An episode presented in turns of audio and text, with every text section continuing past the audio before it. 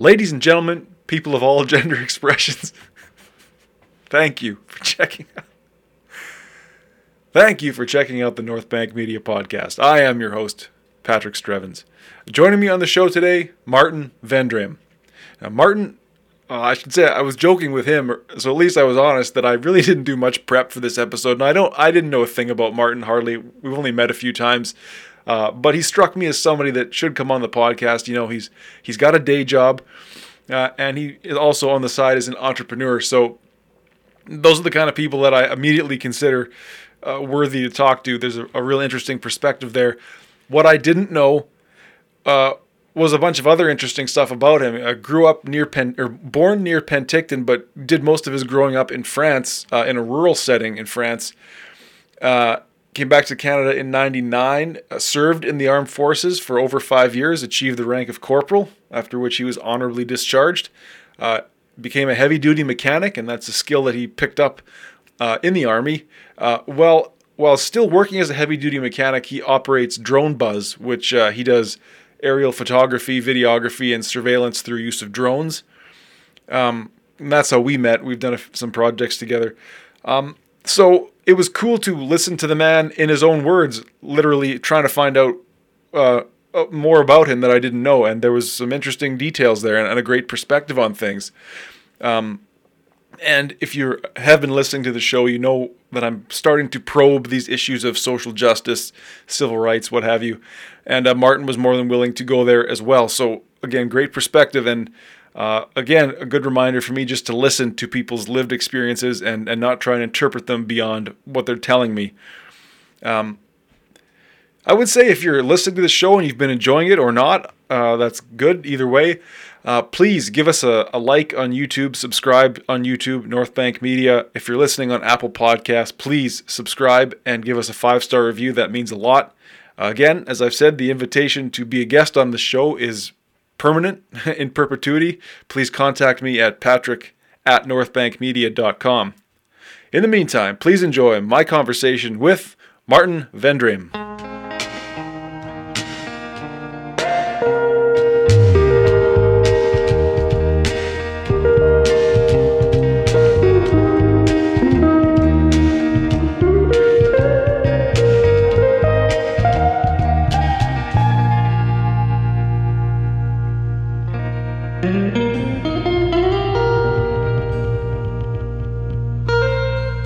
Martin Vendrame, thank you for coming on the show and making time to do this. This is much appreciated.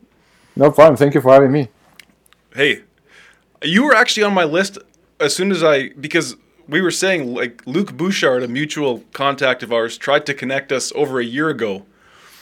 I think so because I know. I uh, how did you deal with him in the first place? How did I? Uh, I went through. I went to a BNI meeting Okay. And uh, got sucked in that way. But no, I, I love working with Luke, But he was he pointed me to you, and I think we both did the formal thing of like, "Oh yes, nice to meet you. Let's let, let's link up," and then and then yeah, and just get busy and hundred percent get busy, and then nice, nice. Pandemic and life life shifted a little bit. Probably well for me. I wonder about you. What's kind of your last year been?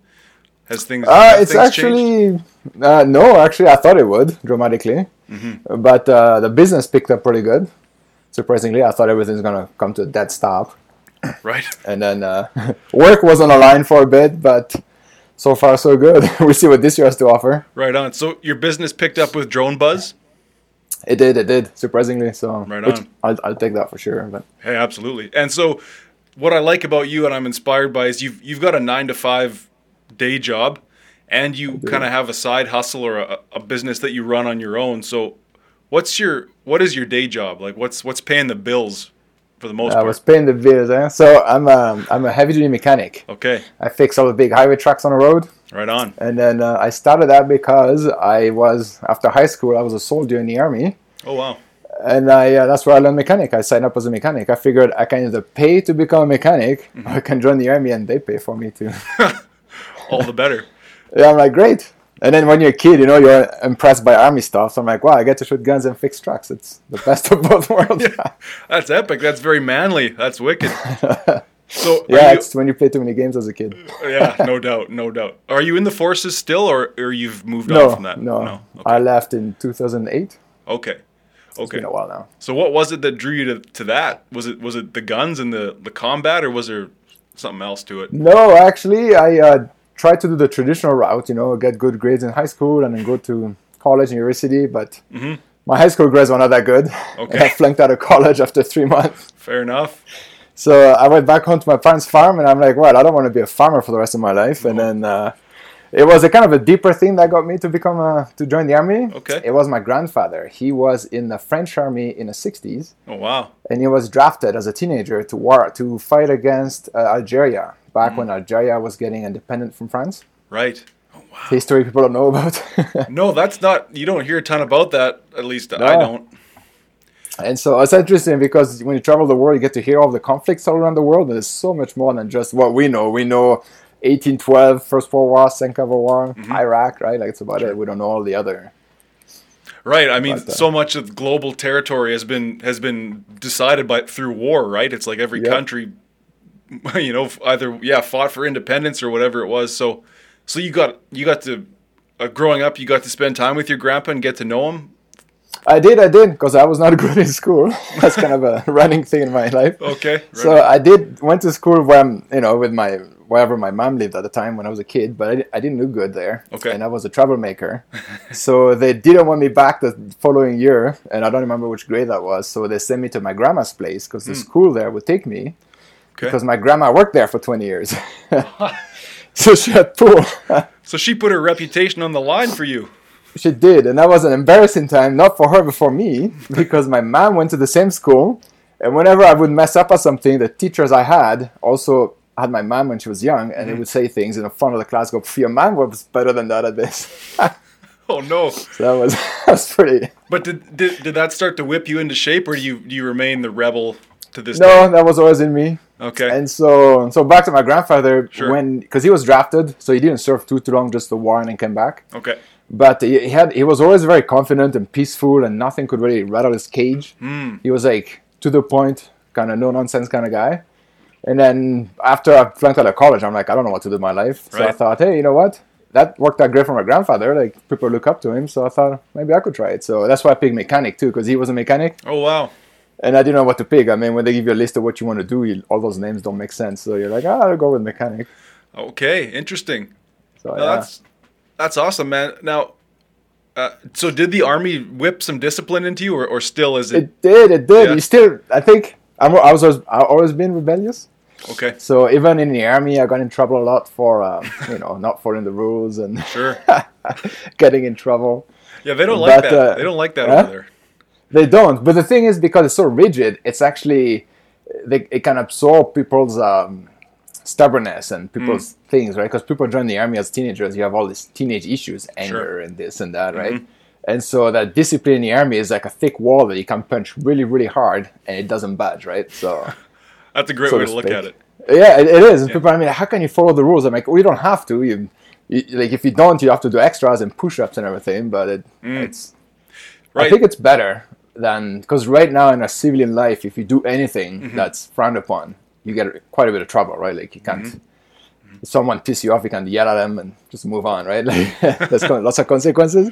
But I like that about the army is that if you issue with somebody, it, even when, back when I was in, anyways, is that if it got really bad, you just you two went out back, you duke it out, yeah. sergeant came out is like okay you got your lessons move on right like You know, there's something to be said. Maybe the world would be better off if that was the, the consequence. You know, it's not.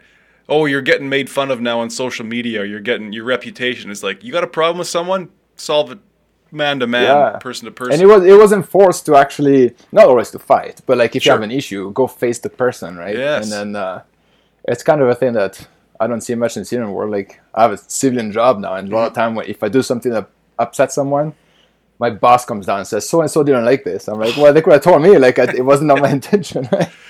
that's one thing I hate about, I guess, working being an employee is there's a lot of that. Hear it through the grapevine. You know, so and so didn't like your performance on that, or so and so didn't appreciate that. And even in our creative work that we do, it's like, well, they didn't like the video that you did. It's like, well, why? Why didn't they say something? You know what? right like i know what did they pay me right Yeah, yeah, I'm the guy that did it. You know, like I, I think there's a not generally, but it's a lack of personal responsibility. I think, and, and the army probably tries to teach you that in some ways. It's like you are responsible for your own actions and, and the consequences. Yeah, and most of the time they say, "Okay, go fix it right now." Like, and so it's it's good. I remember in boot camp I was brand new, so I didn't know anything about order and uniforms and all this. And then they put me in charge of a section of four guys, and I never looked after anything in my life. So I showed up for the first task, and then it's just me. And the guy's like, "Where's your guys?" I'm like, "Well, I don't know." I was like, "What do you mean?" So chewed my head off, and then I had to run back, gather everybody. But I learned. That's the best way to learn sometimes, isn't it? By by doing or, or failing to to do. Yeah, and so I think that's one thing in the army they train you and they purposely make you fail so you know how that's like and then Ah. they show you to succeed and now I find like once you know when you fail at something and then succeed at it afterwards you get a better understanding of it than if you just fail or just succeed right Ah, totally. You see that what does it take to fail? What does it take to succeed? yeah and you see the, that line where this is going to work this is not going to work Mm-hmm. instead of because if you succeed right away you just it, i call it luck pretty much right but if you fail but you don't try to succeed at it then it doesn't you don't learn anything either right so i think the learning is when you actually get to see both sides then you can teach after that because somebody says oh i'm doing this and you go oh wait do it that way instead and That's really interesting. That's a great perspective. I love that, man. So, you were honorably discharged, or how does that work? You just you just didn't sign up, or how does that? You you knew it was time to move on from the army at a certain point. i did i uh, the army works in contracts so you sign Okay. up and you get so many years right and Okay. but canadian army is a voluntary army Okay. So you don't have to stay. Like if you don't like it, you just say I'm out, right? So, and so I did. I did two contracts. It was three years each, Okay. and then I did one at the end. I did want to go to go overseas, right, just to get a medal and say I've served my country, right, and be all proud. And but uh, because I was in Alberta. And every mechanic in Alberta was leaving the army because you make twice as much money as a civilian than you Ah. do in the army. Okay. And then uh, it did. As soon as I left the army, my income doubled overnight. Wow. And then so yeah, and so because that was happening, a lot of guys were leaving the army. They said, "Well, you can only go overseas if you re-sign another contract." So I'm like, "Okay, sure. Like, what is it?" And uh, they slapped a 19-year contract in front of me. I know, right? So when you're in mid 20s, 19 years is a lifetime.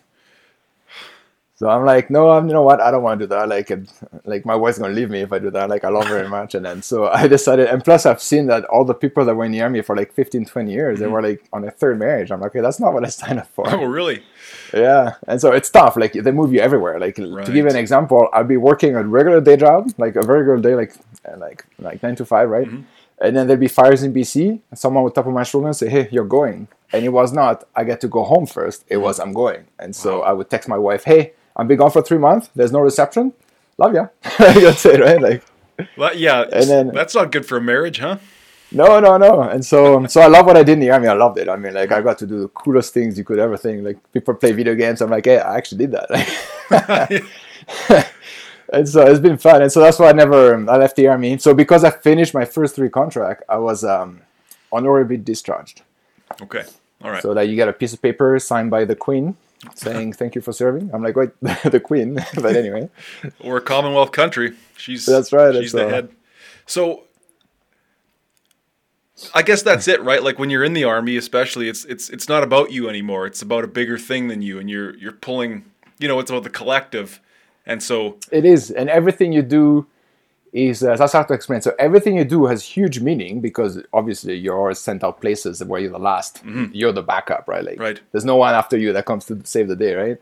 Mm-hmm. And the fact, and everything you do outside of that, like let's say for example a uniform or the way you do something, mm-hmm. it's got hundreds of years of the reason why it's been done that way, right? Right. It's kind of a pay and respect of the past, right? So the way the buttons are put up, the way like a sash is worn on the shoulder, the color of it, all that represents all the people that went before you, and that's why there's such a. If you watch parade, there's all this.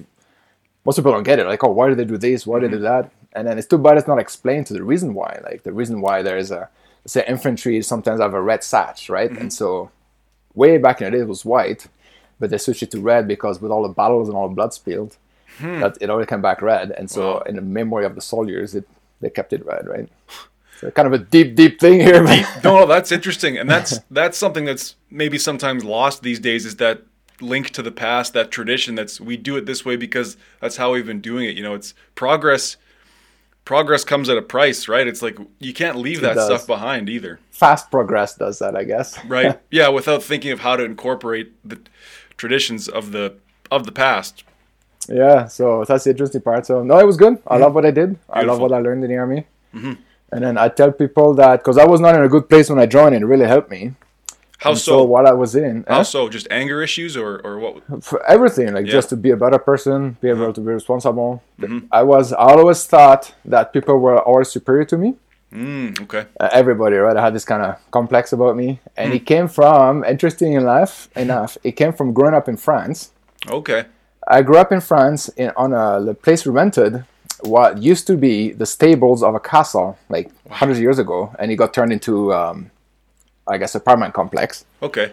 But every month, my mom had to go pay rent, and we literally, which is a story that people in Canada can't relate. My mom and I would literally walk with a check all the way to an actual castle, through the doors to go to the owner of the land, which is an actual landlord because he owned all the land in the area, Wow. and we paid this guy who's a doctor actually, and we pay this guy the rent every month. And so I didn't know as a kid, but growing up, I thought What? that everybody was way superior because they didn't have to walk up to a castle to pay rent. So they just Kidding. it came out of the bank account for the mortgage, right? No doubt. Well, the fact that your landlord lived in a castle that would that would do a number on you. You know. Oh, it does. I was friends with the guy's son because we were the same age. okay. And then I had so many questions for this guy because he'd walk into the castle and it was 100% castle. Like he had a marble staircase all the way up to the second floor. Like it was like the whole nine yards with a bridge that goes down for the river thing. Like I'm talking like it wasn't just like a, a house that looked like a castle. It was an actual castle. Right? How how old is this castle? Like, do you know? Uh, so uh, yeah, I think it was three or four hundred years old. Wow. Like it was an old thing, and it was passed down through the guy's generation. It was really cool. that is So I would ask him, I'm like, man, if you're hungry at night and your bedroom's upstairs because it's such castles are huge, right? Like Right. you have to like spend 30 minutes running to the kitchen to like get a snack. No it's like, oh no no, we got a second kitchen and living room upstairs Oh. and this and that. All right, I go, yeah. It's a castle, Martin. Come on. right? Like I didn't know. Like I'm just a poor kid from down the street. Sure. So bor- born in France and grew up in France? No. Okay. I was born in Penticton, BC, Okay. And then uh, but I grew up in France. My parents are French. Well, my dad's from Quebec and my mom's from France. Okay. And so yeah, so I was born in BC and in Penticton. I grew up in Keremeos. It's a small town. You probably never heard of it Hmm. No. before. No. How does it? How, tiny, tiny town. what town? is- What was it called? Uh, it's called Keremeos. Keremeos. It's uh, about 45 minutes south from Penticton. okay. Yeah. All right. Is Penticton right on the on the lake or near the like the Okanagan or Shuswap? It is, it is. Yeah. It's like in the center part, I think, because Okay. Kelowna is on the upper part of the lake. Okay. All and right. then down, you, you go down to towards Oliver on the bottom. Gotcha. Okay. So, uh, gr- so you went back to France for a time then. We did 10 years, from 90, 1990 to 99. Okay, and then back to Canada for Yeah. for what reason? Uh, well, my parents split when I was in France. Okay. And so my mom did a few jobs in France, but France is very different than Canada. Mm. To get jobs over there, it's not your work ethics; it's what's on paper. So if you go to, Okay. so like here, like even Edmonton is the best like, example. You don't have to have education; you just go somewhere you can get a good paying job, and you work your way up, right? Like your work ethics gonna Yes. get you promoted and this and that. And but over there, no. Like if you want a management position, you have to go to university for management Right. for that position. Or else you wouldn't get it. Doesn't matter what you do, right? It's a very old school kind of like class based, caste based system. It is. It is like if you you know oh you went to the right school for the right place, right? Right. Like it's it's too bad, but it's like that. Mm-hmm. And so that's why my mom after one she's like okay well she want to go back to Canada because there's more opportunity. You don't have to have lots of education just to have entry level job. Oh, yeah, exactly. So, did, so go ahead. No, that's where I got my accent from. Sure. I'm actually Oh. my first language was English originally. Interesting. So you went to France and picked up the that accent. yeah. Okay. And then, but because in France, I because in school you learn English in France, Mm-hmm. but you learn British English. All the English teachers are from England because it's across the street pretty much. yeah, pretty much. so my English was not good enough. When they said it wasn't "How are you," it was "How do you do?" How and do I have, do? I remember one day I got an F because of that. No. Yeah, on. they gave me an F because I'm like, I wrote down "How are you," and then the guy was all like, "What kind of English is it?" I'm like, Oh, "Well, I I don't know, It's speaking Canada." You understood me, didn't you? Like, Well, exactly. Like I could talk to the guy, and so I lost all my English because I was brainwashed to think that I didn't have the proper English, right? Because I was on, I was six when I first came to France. I was seven or whatever. huh? That's very interesting. so- you you grew up in a certain social structure, and that put on you a, a, an inferiority complex. And then, if I'm hearing you right, come to Canada, change of scenery, and you began to, you know, feel more like yourself. Feel Yeah, you don't have that. You have less. Even though people here complain about how oppressive things can be, Wow. like, well, you have no idea until you go somewhere else where it's worse. yeah, uh, yeah. I bet you've seen real op- real oppression. You know, It was interesting. It was. Uh, I learned a lot though because, you know, right now we have this movement, especially last year, about the defending the police and all this. Sure. Well, I got to see it firsthand in in uh, in France, right? In the '90s, they had it wasn't defunding, but it was unarming the police. So they decided to take away all the guns away from the cops Oh, good. because uh, they thought it was a bad thing, right? Right.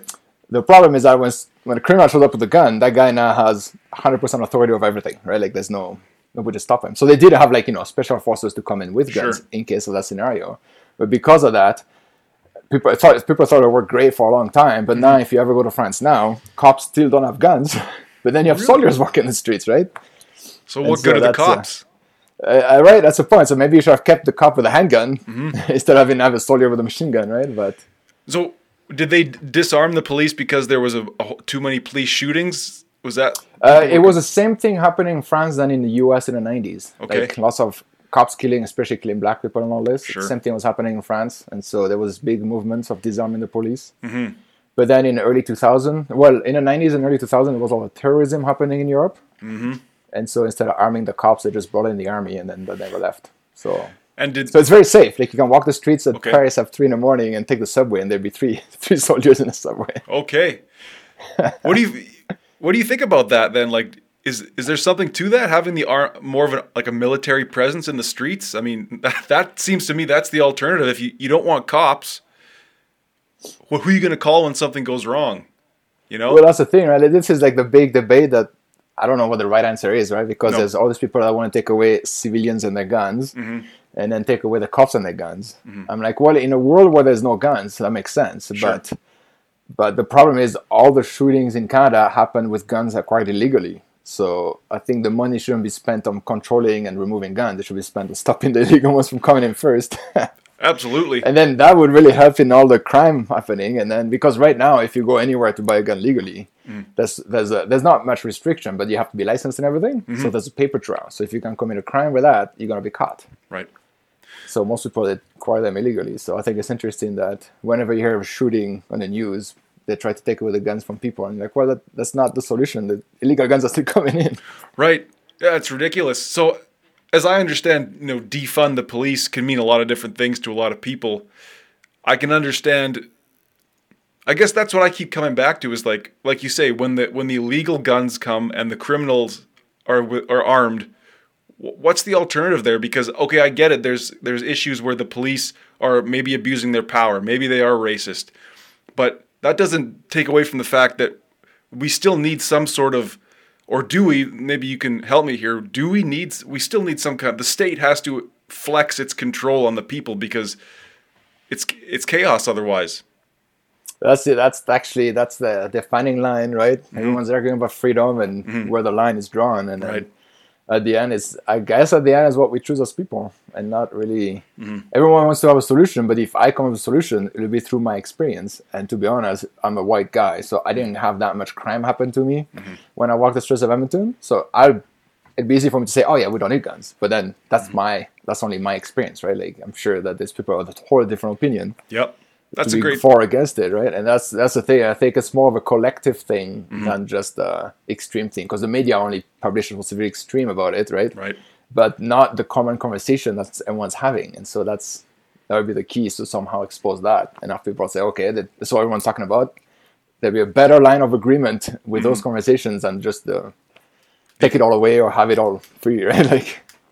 Uh, you're too rational martin you're making too much sense you know it's that's really it though isn't it the there's this uh, we're being pulled to the to the radical ends of the spectrum and and it seems like nuance and the fact that we all every single person has a different experience and that's all kind of getting flattened out and it's just like are you for it or are you against it it's like well Pretty much. There's Uh, no okay, but what what about like kind of meeting in the middle and talking about it, right? Right. Because people are afraid that if they talk about it, that means they're no longer for or against it. You're like, well, at the end, but but if you got to be a little fly in people's walls in their houses, I'm Mm-hmm. Right. sure there's a whole different conversation going on. Like, oh, definitely that and yeah, that's not, not yeah, That's a great point. That's kind of where I'm at with this podcast is I'm I've done the, you know, 19 20 episodes and now I'm ready to start sort of talking about some issues like we're talking about, but I guess I, I I'm concerned that can I just talk about issues without taking a stand, you know, and I, can I be humble?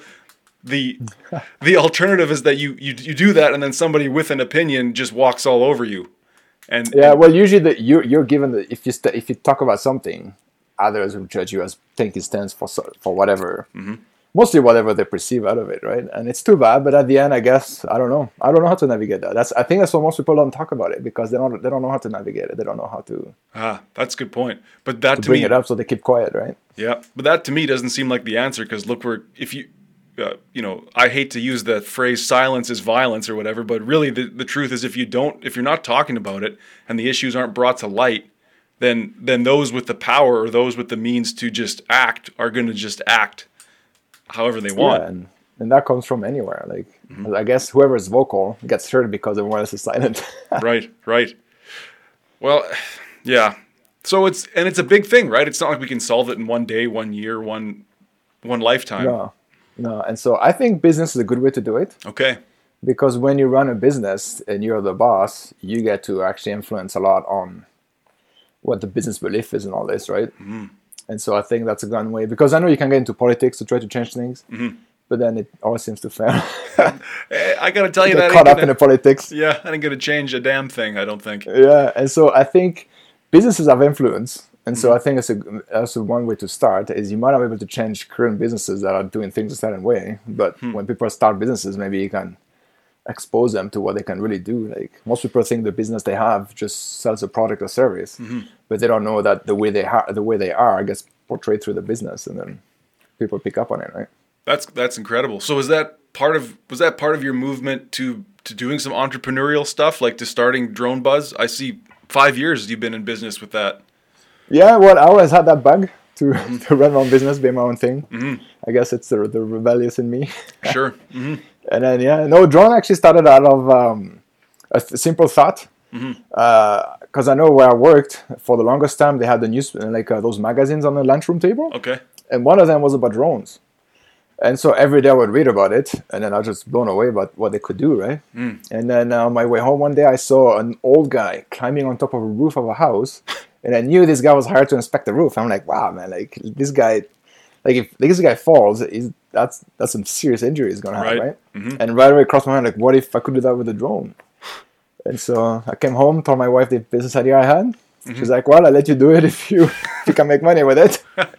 That's fair. that's fair. I think. Right. So I'm like, yeah, for sure. And so that's how we started. And then, uh, yeah, I started trying to do real estate with the business because I thought that every realtor would love an aerial shot of the house to sell it. Mm-hmm. But it turns out a lot of real estate, they don't make as much money as people think on their house. And they're so they don't spend. They're cheap. Just say yeah, so they're they cheap. they- well, yeah, they are cheap, but at the same time, they don't make much money because I always thought, okay, like if I sell the house for this much and they get this much of a commission, Mm-hmm. they make that much. But really, at the end, when all the dust settles, they actually don't make that much on the house, and then they don't sell that many houses. I thought like a realtor would sell a bunch of houses in a month, Mm-hmm. but most realtors don't sell that many in a month. Like if they do one a month, right? Right, right. I should say too. I'm cheap as well, so I'm not. I'm not looking down on them. I think that's at drones. I mean, so in 2016, drones were kind of like, like you say, like that was a, a cutting edge thing, like to make the drone a consumer product, right? Like not It's when everybody they had them. first hit the market to be consumer friendly, Mm-hmm. and that's what helped me get into the the arena because I could buy a drone that did a lot of work for me, Mm-hmm. and then I could focus on doing the more the photos and videos instead Right. of actually knowing all the inner workings of how a drone actually works. Right. So your first drone was like a consumer, like a DJI or something. It was no, it was actually the competitor. They had a competitor for about a year that did good for six months, and the guy never did anything with the company. So Yeah. Who was but that? yeah, but this uh, it was called um, 3DR, 3DR Oh, Robotics. Yes, I remember that 3DR. And so they came up with a drone called the Solo drone, and the idea of the Solo was that it can do all these things that drones couldn't do. You could hit a replay button, it would redo the shot for you, and all this. Oh, wow. and Cool stuff. Yeah. And then DJI went, well, that's easy to duplicate. It's just software upgrade, and so boom, they crushed them in two seconds. But of course, I spent all the money in a drone, Damn it! Yeah. so I used it for the longest time. Mm-hmm. And then it's a great little drone.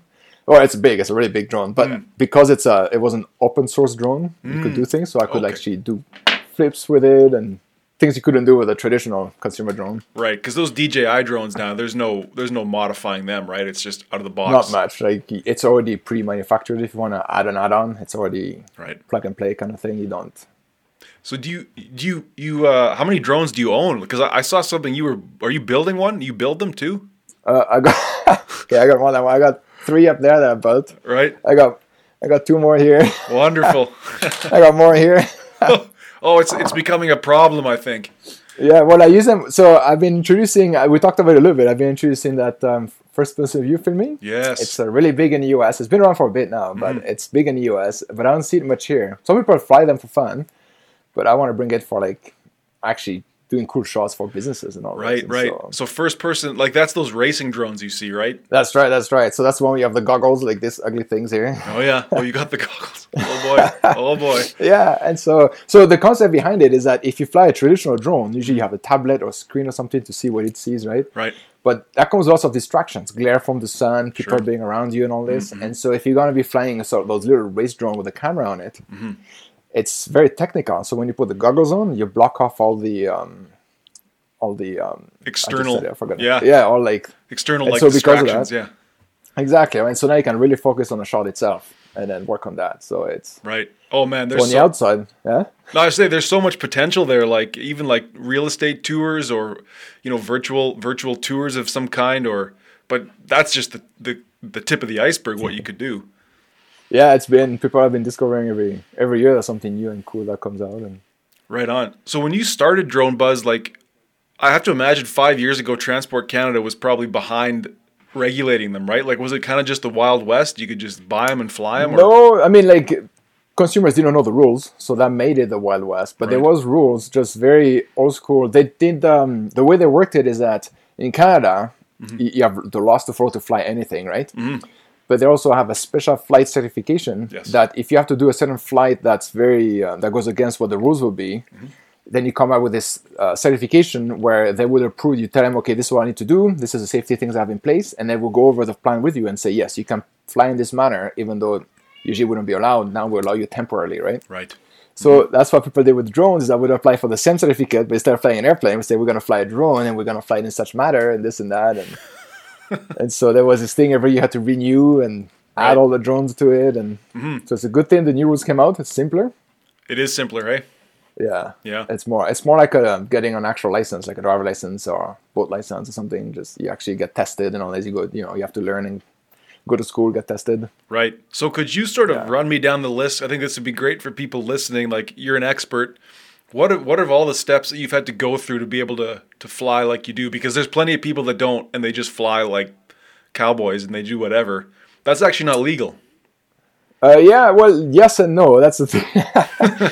so, because uh, before the new rules, yeah, like anything you flew, you had to be in an area you can fly, and those are very, very small, right? So mm-hmm. they'd be in an airspace that's not controlled. But now with the new rules, you have to have a license to fly a drone. Mm. But if your drone is under 250 grams, you don't need a license. Right. That's why I bought So- that Mini Mavic Mini. Yeah. So it's under the weight, right? And that's Yeah. why I modified this. So I have this little dinky race drone with just um, motors, right? And so it's modified. It's the exact same drone, but modified to have a GoPro on it. Oh, nice. Oh, that's sick. And so now I have this. It's underweight, so I can fly it anywhere I want. But I got a Hero Hero Eight on it. It's modified Oh, also yeah. the Hero Eight, Beauty. and so you can get decent footage out of it from really cool angles and all this. And Nice. So, but uh, like you have, you have a radio operator certificate, right? Like you have ground school training, liability insurance. Is that yeah? It's it's so a that's a lot of different things you have to get. Yeah. Um, they don't always mention it. So you have to get a license. Now it's been very public. Now you have to get a license. You do? get different Okay. licensing, right? Depending how what kind of flying you want to do. Mm-hmm. Uh, but then, for let's say, for example, if you're going to fly near an airport, as much as you have to have the proper licensing and drones to do that, Mm-hmm. they also ask that you have a um, radio certificate. Yeah. Mm. So you can actually listen to the tower. Not so you can talk to them. They wouldn't appreciate if you just hop on the radio and cut everyone out and say, "Hey, uh, Hey guys, I'm here." yeah, I'm 20 feet off the ground over here getting a shot of a house. Yeah, and so but it's to listen. So if there's an emergency, for example, they don't have to personally call your cell phone and say, "Can you land?" Because I'm sure they have their hands full. Yeah. So they just broadcast it, and then you hear it and go, "Okay," then you terminate your mission because well, there's something happening, right? Mm-hmm. So that's kind of the main thing. Okay, right on. Yeah, because when we worked together last month when we were shooting out in Leduc, it was like I'm not even going to attempt to fly my drone out there. Why don't we get a professional who's going to go through the right channels? And you did, right? It Like, won't fly actually. DJI has a bunch of locked zone. right. It won't take off. So, and you did everything, and I was appreciated it and impressed by it. Like you did a flight plan. You know, you what what are all those steps that, that a drone pilot should be doing? Can you? Oh, there's a lot actually. Yeah, yeah. So the first thing you check is what the weather's going to be, Okay, good call. because if the weather's going to be horrible, there's no point of planning any flight, right? and then, then you go from there. And then you go from weather to check all your different weather things, Mm-hmm. from like the temperature, the dew point, so that you don't get freezy points. Like this time of the year, freezing is an issue. Mm-hmm. People don't know that they'll fly a drone in the winter, and some cold days it'll fly just fine. The next day it'll drop out of the sky because the temperature being slightly different causes the icing and all this. right? And so, but yeah, so the planning goes into that first, and then you go into the technical part where you mm-hmm. open a flight chart and you get to see the airspace you're in, or you're gonna fly in, see who you have to coordinate the flights with. Mm. So, for example, at the airport, I had to go through NAV Canada for the Edmonton area to actually tell them, okay, I'm gonna fly, and then you got to choose. Like you look at the area. So, you, you I remember when I worked for you, I looked at the neighborhood, but the thing is, the Google Maps didn't have any houses, so I kind of guessed on the area I'm gonna fly. I'm like, I'm hoping it's there, and then when I showed up, everything was off by about like 100 feet. Okay. So I couldn't go far south as I wanted because the zone blocked me right there. Right, right, right. But yeah, so you go to the airport, you fill out all your information. They're gonna they're gonna they have um nowadays pretty easy actually. They just have a list for you to fill out. Okay. You still have to know your stuff. You have to know your grid coordinates and all this, where you're gonna fly, your radius and all this. Mm-hmm. You plot your time of the day and all this. The reason why your emergency situation scenarios, they ask you all this, so you have to say what would you would do in scenarios and all this. And So you can understand why people don't bother with any of that and just fly. yeah, that's where the business came from. Like once I started business, I realized people don't always want to go through all this licensing to fly a drone three times a year, right? Like it's too much. and so I'm like, well, maybe I can be that guy. You hire me, and instead of me being a full-on video production, I'm the guy you hire to get that footage, and then you can keep doing what you do and don't have to spend all the extra money, right? Yeah, uh, which is great. And so, when did you start to have your first? I guess I should say, did you start doing more like of the survey stuff, or did you were you doing more like of the actual video production kind of advertising? Well, I got put into a video. Like originally, I was going to do real estate photos, Right. and then, um, but you know how you start a business, you do a, a pro bono video just to show Oh, yeah. what you can do. And of course, the first one I got access to was the Castrol Raceway racetrack, Oh, nice. Yeah, yeah. which is right off the runway of the international airport. yeah So my first flight ever was a nightmare. Well, not a nightmare, but I learned a lot on how to set up a flight properly because, well, I was applying to fly for the first time. Not only was I gonna fly professionally for the first time with my business name, but I Mm-hmm. was actually gonna fly the first time in a in a complex environment like that. So, Yeah. And, And- back then it wasn't like nowadays. Back then, every time you took off the drone and landed, you had to actually physically call the tower. wow. You're taking Oh. off. really? And then once you landed, oh, it was crazy. It was, but it gave me goosebumps the first time because I remember I'd be telling them, "Yeah, I just landed my drone," and in the background of the tower, I would hear uh, them telling them some WestJet flight to come landing, and so I'm like, "Oh," and I look back, and right behind me, this big WestJet 747 that comes out. I'm like, "That's so cool, right?" Like, no doubt. So, so yeah. are you interested in like uh, aviation? Like, was that something that like before drones? Were you interested in that side of things? I always was uh, because in France, one of my jobs my mom had was uh, working for uh, Airbus Okay. because we happen to live in that city where Airbus has the headquarters in France. Okay. And so she got a job there. And when I was a kid, I must have been 10 or 12 years old. You know how you have that day where your parents take you to work and you have like bring your kids to work day? Yeah. Yeah. So I went to work and then her job was more secretary stuff. Hmm. So she got the engineers to take me. And they Nice. pulled out this plane. It was a big plane, like uh, a A720 or something. I don't know. It was huge. Like Okay. it was big. And then I got on board with them. They sat me on a pilot seat, and the, the engineer next to me is like, "Oh yeah, flick this switch, flick that switch." I'm just flicking all the buttons, and next thing I know, one of the engines start up, No. and I was it. I was hooked. I mean, like when you're 12 and you start the engine of a big plane. And you- to feel that power, hey, Oh, it was crazy. And then I never looked down since. I just kept looking up at the sky. unreal. So did did uh, did maybe like you said earlier, tinkering? Like did mechanic work and drone work? Does that kind of fulfill some side of you? You know, where you're tapped into like that machinery. yeah, I always tinkered when I was a kid. Always did. I don't know why. I took everything apart in the house and put it back together, which was not always approved by my mom when I was a kid. That seems to be the way you lived your life. Not always approved. Didn't ask for No. right? And then, uh, and so yeah, and then I just stuck with me, and that's why mechanic I just worked pretty good because I'm good at tinkering. No. And then yeah, then when I got into drones, you have to tinker because as soon as you crash one, well, that's a lot of repair time. No kidding. and so yeah, and so that's what I did on this one. I just posted on YouTube. I had this one on the part, and the, the main board and it had to be replaced. So Uh, right on. Right that on. that was fun. Do you do you foresee quitting your heavy duty mechanic job and going full time with DroneBuzz is that the is that the goal or That's what I see. Yeah, that's what Yeah. I see. And so uh, things have been picking up lately. So you know what? I'm um, that's what I'm working towards. Although just don't tell my boss. oh no no no Martin's a lifer at Kal Tire don't worry about that's that. right. That's right. Just this conversation is just between you and I. I'm kidding. No- nobody's gonna hear this no. I'm not recording it No. that's cool man that's really cool um yeah I guess yeah. I get did go ahead No, no, go ahead, go ahead. I'm just trying I- to fill the empty space. no problem. Yeah, I try and keep those to a minimum, but uh, I I did no prep for this, man. Like I I apologize. I'm not. I don't think it's a problem, but like I don't know you, so I've been enjoying learning what I've learned about you. It's uh, Oh, it's- thanks. I don't know the others, so I'm just like spilling my guts to to you there. that's what we want, and that's what I found is like these these conversations. They're just that. Uh, there's no agenda here. It's just we're just chatting, you know. I guess So, I'm yeah. I guess I'm curious. Like, I wanted to follow up on something you said earlier. You said business might be a way to influence some positive social impact. Is there? I'm not going to say what are you doing with DroneBuzz to make the world a better place, but like, is what's kind of your approach there? Like, you just seeking to help people, I guess, provide a service that they don't have. Well, I've been um, because interesting when you run a business, you meet so many people you would not meet outside of it, right? You probably went through the same thing, right? Like you get to meet, get around people that you're like, wow, like Yeah. if I had a job, I'd just never meet those people. no kidding. and so one of the people I met was uh, well, I met Luke. That was really cool. Yep. We met through I don't know if you heard the app. It's called Alignable. Is that the business card, or is that something else? No, it's an old app Okay. for business, the local business to connect. Okay. And then I created an account mm-hmm. way back, and I mm-hmm. never really touched it because it's very ghetto. It's like a old school LinkedIn. And then, but next thing I know, this guy Luke reached out to me through it, or maybe I reached out to him. I don't know how it happened, and we met for coffee to talk business, to talk if we could work together. Sure. right? And then yeah, and then uh, we left it at that. Same thing as you and I. Him and I left it at that. It was great coffee. We never talked sense.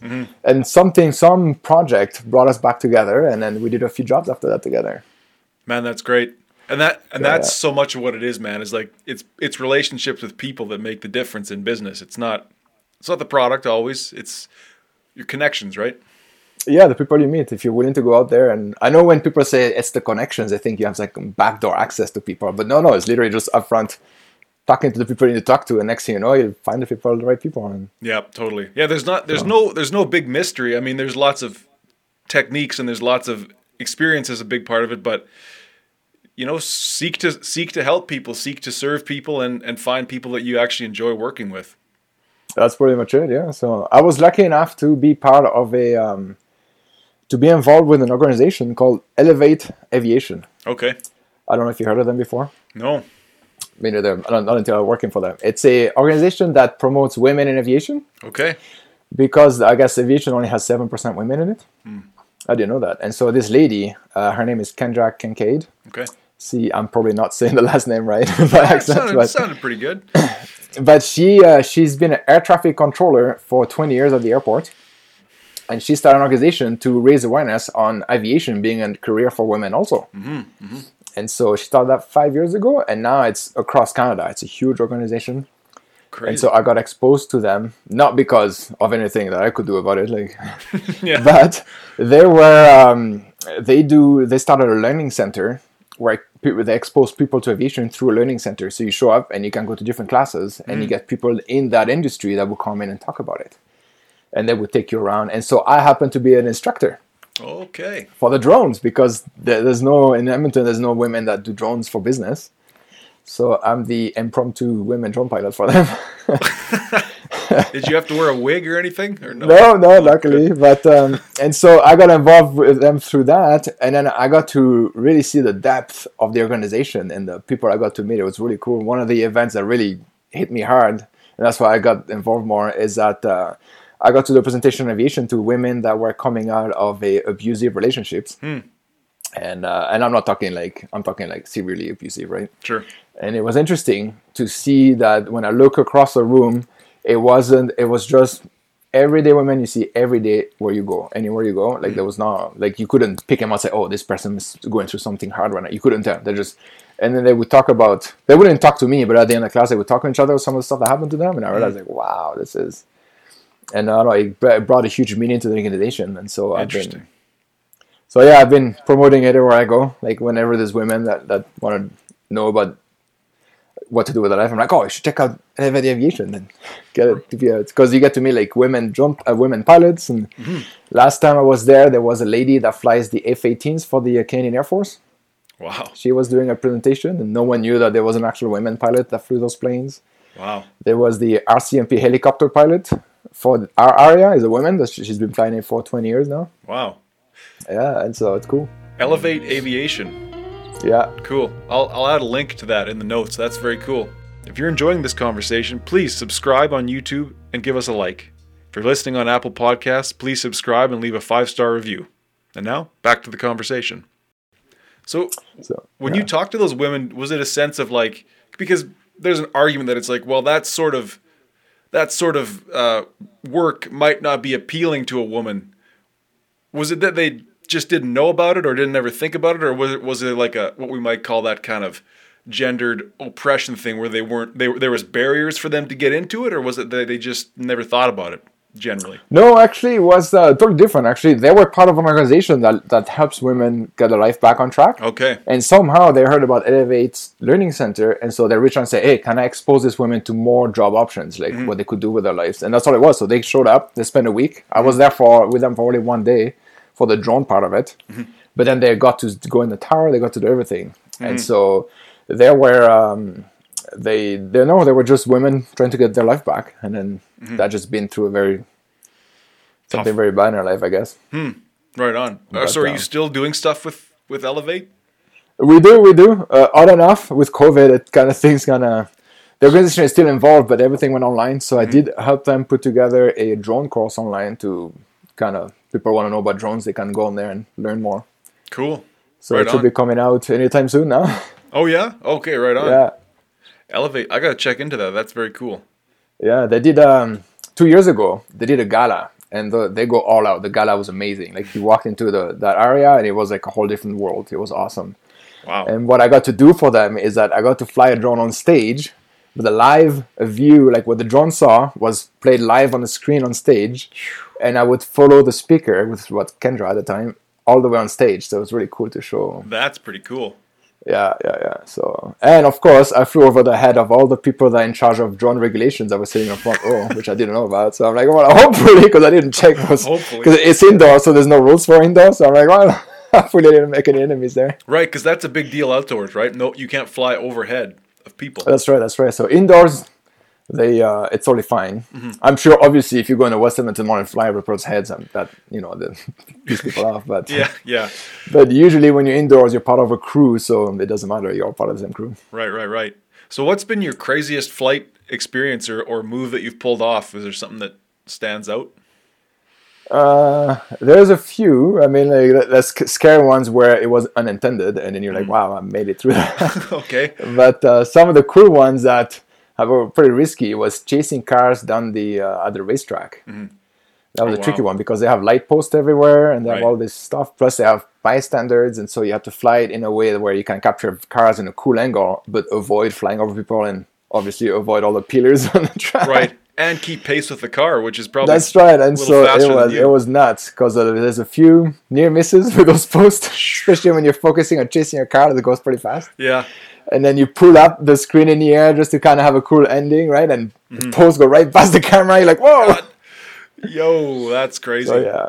So the funner ones were uh, where we did Telus. We flew. They were changing windows at a Telus building. Mm-hmm. So we the flew we flew the drone in and out of the open windows to show how they did the work. Who's And that? so we Who did did it. you do that with? Who is the. Uh, a friend of Luke's. Right. Was that for Mario? Mario That's right, that's Mario right. Glass? Yeah. Yeah, yeah, yeah. I And love was that neat. shot where Mario's finishing putting that last window and you just pull back. Isn't that cool? That's genius. That's what you need. That's So, so that was a scary shot because as soon as he put the window, Mm-hmm. he dropped some of the signal strength to the drone. Oh, because you were inside the building. Yeah, because you're inside the building, and it was windy outside. So as soon as he closed that thing, I had a split second moment of th- just thinking the drone's gonna gone. God. but no, it turned out good. So it was really good. Bringing it back in was interesting because at the end they only had one window left for me to come back in, and there's a lot of um, a lot of air that comes out of the building, right? right. Because it's escaping from the because I I guess you have to keep a certain pressure in the building. I didn't know that. Makes sense. And yeah. so as I'm flying in, the drone is really struggling coming to the building because it's fighting against all that draft coming out. as soon as the drone got in the building, then there's no more draft. That thing shot through the whole room. Uh, I, I just pretend everything was cool. I landed, everything was Yeah. cool. Deep inside, my heart is racing. oh, that's incredible. I, I guess I thought you would have been down on the sidewalk and and flew. Why why would you? Was it easier just to be inside then to do that shot? well, it was on the 27th floor, and they wanted me to start inside. And I thought that if I Oh, was down on the bottom, the reception would really drop. Right. And so Right. it'd be easier to do it inside and then be there. Okay. The tricky part is bring it back in. Because then, the of course, when they close the windows, I'm like, oh, which one's open? It was on a different side of the building, so I had to walk with the drone outside, and me inside, walk all the way around the building, Sure. Pain in the ass, really. trying to find, trying to go over all the all the gear they had, and trying to figure out what that window was. Right. You'd have to count count floors as you pass by them. Right. Nah, Yeah, so it was be tough. interesting to come back. then I saw the open one on the screen. I'm like, yes, that's the one. That's great. Because it was uh it was Nick Nick Lehman was his name who did the the rest of the shooting for that project. That's right. That's right. He was doing the ground shots Mm-hmm. on the um, on Interesting. the uh, yeah yeah. I I guess I thought it was him that flew that drone, but then now that I think about it with Luke's connection there, of course, of course it was you. All by the book. That's right. Yeah, well, because I know um, Nicholas told me that he looked into drones, but same thing that stopped most people is that he said I would have to get through so much regulation just to fly it three times a year. Not worth it. Yeah, so So what is yeah, that was a few crazy ones. Is most of the work you do like corporate video like that, or do you do surveying and stuff as well? Were they changes? That's the thing. Like I always thought there'd be like a kind of a one that sticks out, but like some parts of the year it'll be mostly real estate. Like I just uh, just even tomorrow I'm back doing more real estate. And then it'd be like massive commercial buildings that people are selling, renting, promoting. Or um, surprisingly, in the winter, it's raw land. People will hire me to capture pictures of raw land, and they, they put a 3D rendering of what it's gonna be. Oh, like uh, they're going to develop some kind of That's right. That's right. okay. And then, but that changes. And then maybe in the next two months it'll be all corporate videos, and then it just there's no. I thought there'd be kind of a pattern, but there's none. It's just Interesting. changes Well, that's time, so- that's kind of okay, right? It's like the money's coming in from different. that's exactly. I'm like, oh, whatever you need, I'll do it. That's kind of my. Like, I don't think I've never had two days the same of video production. It's like car dealerships, taekwondo gyms, real estate, hockey games. it's cool. I like the diversity. I like the exposure, and uh, And, you, and like you say, you meet new people and then new connections form. well, exactly right. And somebody says, "Oh, I need your help with this," and Right. then it's connected back to a previous job. And Yeah, ah, that's. I, that's the beauty of entrepreneurship in some ways, right? Like you, you're on the you're on the road now, and it's your road, and you're going down it, it not for anybody else. it's uh, I think it helps you think so much more creatively Mm-hmm. because now you don't have restraint. Right? You don't have someone's come come along and say, "Well, I pay a paycheck. You're not doing that, right?" Right, right. and so now you get to even though you take more risks at Yeah. the same time Mm-hmm. you can see in your in your head what you want to do and you can actually go do it and as you're doing it you can tweak along the way to make sure it's going to succeed right because as you progress with whatever you have in mind you see okay that's not working that's working right Mm-hmm. and then at the end you do have your final product and it all came together but you got to be kind of the mastermind behind it and it's it's fun because then you get to see like wow i pulled that off right like Right. That's right. If, if it crashes and burns, it's on you. But if it succeeds, then it's it's on you. Exactly, and so, but I find you get to learn more because no one's gonna be like on you. Because I don't know, the job mentality is as soon as you mess something up, you don't follow the guidelines, you get written up, and you get all this stuff that keeps you from being creative, right, or trying something new. And so then you get to do it, and you get to learn. So if you fail at something, where you get to see, okay, it, it all went sideways because of this and this, so I'm gonna do it again, and mm-hmm. everyone's gonna around you is gonna say you're crazy for doing it again, and like, yeah, but you, what they don't know is like I'm gonna change these two things, and hopefully that's gonna succeed. That's right. Yeah, hopefully, yeah. or or I'll learn. I guess. Yeah, or you just tweak some more. Keep tweaking. yeah, Yeah. No, that's. I guess the flip side of that is like you say, there's not that guy that comes down and says, "Well, I pay your paycheck, do it this way," but like you pay your paycheck, so exactly. it's. Do you do you ever find like a buddy of mine asked me last night? He's like, "Would you work as hard as you work for yourself for, uh, for somebody else?" And I, I don't think I would. Like, Nobody would. You No, have too no. many restraints. Like, like Sure. here, I work harder because I know at the end I get to keep what I've done. Right? Like, Right. you work a job, you work really hard, and what? I just get shuffled to something else. And Absolutely. Like I'm no communist, Martin, but like Karl Marx talked about the alienation of labor. Like when you work for somebody, you're you don't see the the fruits of your labor. And in some ways you even get separated from yourself. It's like I put all of myself into that and it just goes away. Yeah, there's like a disconnection between the money you earn and the work you do. Mm-hmm. There's no correlation because I grew up on a farm, and then obviously like you really have to work for it to feed yourself, right? Like, Totally. and so when you work a job, you just do your eight hours every day, mm-hmm. and at the end you get a paycheck, and it doesn't matter what you do in those eight hours, right? Obviously, you know the boss will come down and harp on you if you're not doing anything, but at the end of the day, it doesn't matter how productive you are. If you don't feel like working hard that day, you can get away with it, and the next day, if you're in a better mood, you can work harder, right? Like it's not. But then when you work for yourself, there's extra incentive that just it's you, you're the boss. So you go out there and you're like you work really hard because you're excited about it. You're mm-hmm. it's your baby, so to speak, right? It's in your head and you know what to do. Mm-hmm. It's not that someone else tells you, okay, you're gonna use this to do that, and you look at it going, well, that that doesn't work for doing this, and then mm-hmm. now, now you're gonna do a poor job you don't care about because you know whoever set up the job for you didn't do it right, right? Yeah, hundred percent. And I, I was going to ask you then. You grew up on a farm, so you've got farming experience, like hands on. Is there is there something really satisfying about that? Like you're responsible for your life, like completely, right? Like the work you do is to keep yourself alive. And Well, I, I like to tell you that it's satisfying, but the first chance I had to leave the farm, I took it. But it, okay, sure. So so here's me, city boy, trying to romanticize life on a farm. But is there something to that? Is there is there is there a There is, satisfaction um, or what is that? there is a disconnection to society, which is nice because you get you have your own land, you have your own stuff, and you do farm to sell it and make money. So you have connection to the world, but you sell the products you grew, right? Right. So it's it's just like any business, but you have your own your own world because the farmland you're on, this is your space. You do whatever you want. You can mm. create whatever you want. It's really cool. Like we had dirt bikes on the farm, and so we used to the out outskirts of the farm. We used to dig holes and make little mounts and just do a little bit of crossroad like biking around with that. Totally, man. It's your land. It's your. It's it's it's. I don't know. There's a freedom there. I guess to me is what it sounds like. There is, there is, and it's hard to explain if you grew up in the city because whenever you want to do something, you have to go on someone else's property. So you go to like the park. Right. But I don't think you should take your dirt bike to a park. You're not gonna be. It's not going to go well. Right, like- yeah. I used to do like things I used to do. No one can relate. Like we used to ride our bikes to go fishing by the river next to the farm, and we literally just toss the bike in a ditch, go farming, uh, go fishing and swimming for the afternoon or something because there wasn't much to do on the farm. Right. You come back, the bike is still in the ditch. Like there's no one around to take it. Right. You just pick it up and off you go. Right, and then you'd be booting down the highway because the highways in small towns are never have any traffic. Mm-hmm. You're booting on a highway in your in your bike that has no license, no lights, nothing, and then the cops will flash the lights quickly. Yep. And they don't do it because they want to stop you. They just ask you to get off the road. So you just take a dirt, dirt trail home, and it's a Different. different life. Different life. different life.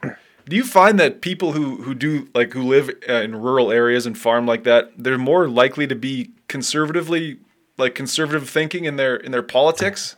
There's something to that. I'm not saying they're racist hillbillies, but I'm saying No, but the it comes not from that aspect. It comes from the because you, you do everything yourself on a farm, so Mm-hmm. you you're less likely to want the government to take more taxes from you because like wait a minute, I had to literally be on my knees and work here like right. weeding plants and doing whatever because we grew up on organic farms, so we Oh, had to wow. literally do lots of manual God. labor. and so when you have to pay taxes, it hurts because you're like, well, what do I get out of it? I'm a farmer. Like, Right. And what Right, do you? it's not like- what is the? What is the? Yeah, that's interesting, right? As a, as a farmer living in the in the rural part of the world, what it's less. There's less benefit to you to pay into that. Well, that's that's the point, right? And that's why if you look at during election maps, the more dense the population, the more liberal or NDP will be, Mm. but the more rural the population, the more conservative will be. And It's mostly because of that. It's because well, like you, you tell me I need to pay taxes to make remake the roads, but the road from here to the actual road is mine, and it's like three miles long, and I'm the one who have to pay to pave it, right? Like, Right. Right. yeah, I, so I that's the difference. there's a danger there where it's like, oh, the the rural base of Alberta voters are a bunch of you know, they're they're they're anti-abortion, they're pro-gun, they're they're anti-gay rights. All that social shit gets lumped onto them, but they're probably it's probably not the case. You know, they're probably, Probably not. I mean, like, uh, if you go and look at farmers, I'm sure a lot of farmers are not even from Canada to start with. Like, they mm. probably came to Canada and with the opportunity to do something, and mm. farming is what they landed on. And so now, that person who's not from Canada, I guess, lumped them as a white racist, and the person's not even white, right? Like, Yeah, oh, that's wild. I hadn't even thought of So- that. I gotta look into it. yeah. So, but I'm sure there is. I mean, like, obviously, you get you get people that have been stuck in their farm for like 40 years and never left. So, Right. yeah, they might have that mindset, mm-hmm. but at the same time, like, it's so it might be more prevalent in those areas, but at the end, it's not. It's not hundred percent the case. Right. Most of the places you go to, they'll be excited to show you their farm and what they do, and most people are proud of their farm. Mm-hmm. And so they'll, they'll whenever you show up without invitation, they'll be, "Oh yeah, this is what we grow here. Take some home, right? This is that." Wow. like it's not. It won't be like people think. no, he'd be in the back of a truck with a shotgun waiting for you. no, no, and that's the problem with the, with identity, and and even the politics of it, where it's like, well, we have to try and understand this group and why they're doing what they're doing. So let's just paint them with a broad brush. Pretty much, yeah. Uh, they- They're a very small population if you think about it. Like Mm-hmm. most of the population in Alberta is in Canada, is in, uh, in Canada, is in Calgary and Edmonton, right? And Right. so if you want to pick on farmers, you're not picking on a big crowd. so Mm-hmm. Interesting. it's a wealthy crowd sometimes because some Right. Mm-hmm. people have a lot of land, right? But it's not. It doesn't mean it's a massive. It's not a. It's not a majority of people, right? It's like it's. Hmm. So you've got no desire to go back to that that way of living. You, you're you're happy in, with the urban lifestyle. Yeah, I am. It's uh, I don't think I, I I do miss the free spirit part of it, Hmm. but it comes with a lot of labor. Sometimes it's convenient not to order anything, just to go buy food. Oh yeah, oh yeah. I think I'm gonna order some food after this conversation, and that's the that's the beauty of of it. that's right, right? So, and that's the thing. And so, but I got to see both sides, and so it's different. Like it, it was a shock when I went from organic farm to the city life, because when I joined the army, they take you right to city life. And so the first Right. time I walked into a grocery store, I thought that nothing was ready yet. The tomatoes didn't smell like tomatoes. The bananas are green. I'm like, what is this? That's hilarious. yeah, that's the whole But, crazy yeah. thing is having to feed millions and millions of people uh, Yeah. efficiently. What do you do? You Uh, know much the- about the- that, like mass farming, or Well, all I know because we were an organic farm, so it wasn't that big. But all I know is that the system we have to move food right now is not friendly to fresh produce, right? And that's the reason why it's hard to get it or it's expensive to get it because everything that's transporting food right now is transporting food that's designed to be stored for a long time, not Hmm. not to be perishable. Like when whenever they pick something, it has to be not ripe yet. So by the time you get it, then it's ripe, right? right? And that seems to be what's the tr- what's the consequence there? If you pick something before it's ripe, isn't it probably less nutritious? It is less, less nutritious, and it also doesn't like it's not gonna be like it's hard to explain. Like I tell people, if you bite into a peach mm-hmm. that's fresh, mm-hmm. it's soft and it's juicy. Like it doesn't crunch. Right. But when you go to the store, they all crunch. Like there's not a single. Yeah, I don't like. And most A, people don't.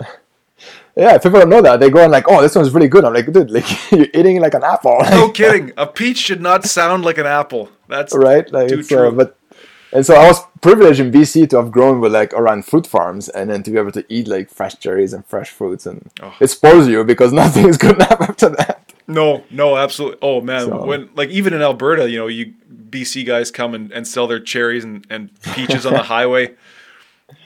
I know everyone yeah. jumps on it. Yeah. Oh yeah, absolutely. And they're they're, So- they're a delicacy in some ways. But I learned something is that the farm we, we lived on, Mm-hmm. it was not occupied for about 15 years before we bought it. Okay. And so the soil was really rich because it used to be an apple orchard. And Hmm. so for 15 years, you had layers and layers of apples that fell on the ground and just rotted there. Wow. And so it made it for an extremely fertile ground. And so it was not, it was, unco- it was uh, very common to see us pull out like four pound carrots and like eight pound beets. massive, massive. Eight That- pound beets. yeah, like we would go to the market and people would take pictures because they're so big, right? and then and that's what I learned is that the more nutritious the soil, the bigger the production you get out of the same land. And then, but then you go to the store right now and you get like baby carrots because you can't grow them any bigger, right? Like, Right. So isn't there something like isn't that kind of a thing like you can't you can, is that monocropping like don't you have to kind of cycle through what you're growing in the soil to keep it it- it's getting more common now. From last time I heard about it, Mm-hmm. it's getting more common where a lot of farmers will actually have this cycle of switching the crop, okay and so it's helping. But we produce so much all the time that it's it's hard to keep up, right? Like, it's, right that And seems so and that's just talking about produce like we could if you want talk about producing meat to feed 7 billion people And, Yeah, I know. eh? I don't know how that works. That's the thing. I never. I don't- Our, our neighbor had a cattle farm, but it was like the old school where the cattle actually walk around and oh really yeah. So it was. It wasn't like it is nowadays where it's all caged. I guess I don't know how it works. I, I don't know either. And part of me, well, it's that we were talking about when when you when you work for somebody, you're kind of alienated from your work. But here, what we're you're alienated from your food supply living in Yeah. the city. Like I just I take okay, I could buy a club pack of chicken breasts and not think about the horrible life that those chickens probably had. yeah, I heard it takes them like what forty days nowadays to grow chicken or something like that, or hundred days, or something crazy like that. Like it's. You know, And here you are biting into a chicken breast. Going, mm, this is so good. this is so good. Oh my god. But so, but I personally, I don't think about it because I'm I'm 235 pounds. I have to eat a lot or I, I will die. So I don't think about it. But maybe I should. You know, maybe if I wasn't such a cheap ass, I could afford to buy like organic free range chicken. But I don't know. That's up on scale right there. It is. It is. Yeah. Uh, So yeah, no, I don't know. I'm not familiar how it works, though. That's the thing. Sure. But I know there is a big disconnection. Like a lot of people go to the store to buy something, not knowing that. And then, Mm-hmm. but uh, how do you fix that? How, where do you start? Like, I, I don't I don't well I think maybe it's something like I was actually I was talking to Jeff Jeff Marin from Mr. Social a few weeks ago and he was we, we were suggesting well I suggested I don't know what he thought but maybe it is going back maybe it would be going back to living on the land in small tribes you know maybe we've just gotten too big now where we're making too much of a mess to keep ourselves going well, there's a movement that's been happening in the last decade or so that's growing now, and it's a lot of um, be able to grow food in your house. okay and I, I talked to this guy and I have to find his number again, but Sure. he came up with a system where it's like um, a big dresser with drawers. okay And when you open a drawer, you roll in a carpet of soil that has seeds in it, and you close it. And the thing is like a fridge; it's hooked up to water, Okay. and you punch in what it is. You punch in carrots, tomatoes, and it's gonna go through the cycle of lighting, heat, and everything in water to grow that specific thing you put in there. And when it's ready, you open the drawer and you pick it. that's incredible and it's got like four drawers, four or five drawers, and you can put in your house, and you can grow fresh stuff in your house. And I've noticed that I talked to two people, one that does it for in-house, Mm-hmm. and a second person that's getting investment to do it in warehousing instead, so they have mass producing. okay So I think there's a movement where people are trying to go back to the land, but doing with the nowadays tech to be able to actually produce the same amount, right? So I don't know. We'll see how that goes. well hey I knew a guy that used to grow plants in a closet but it was different different kind of plant yeah, it was legal now. Yeah, no doubt. Grow it in the backyard.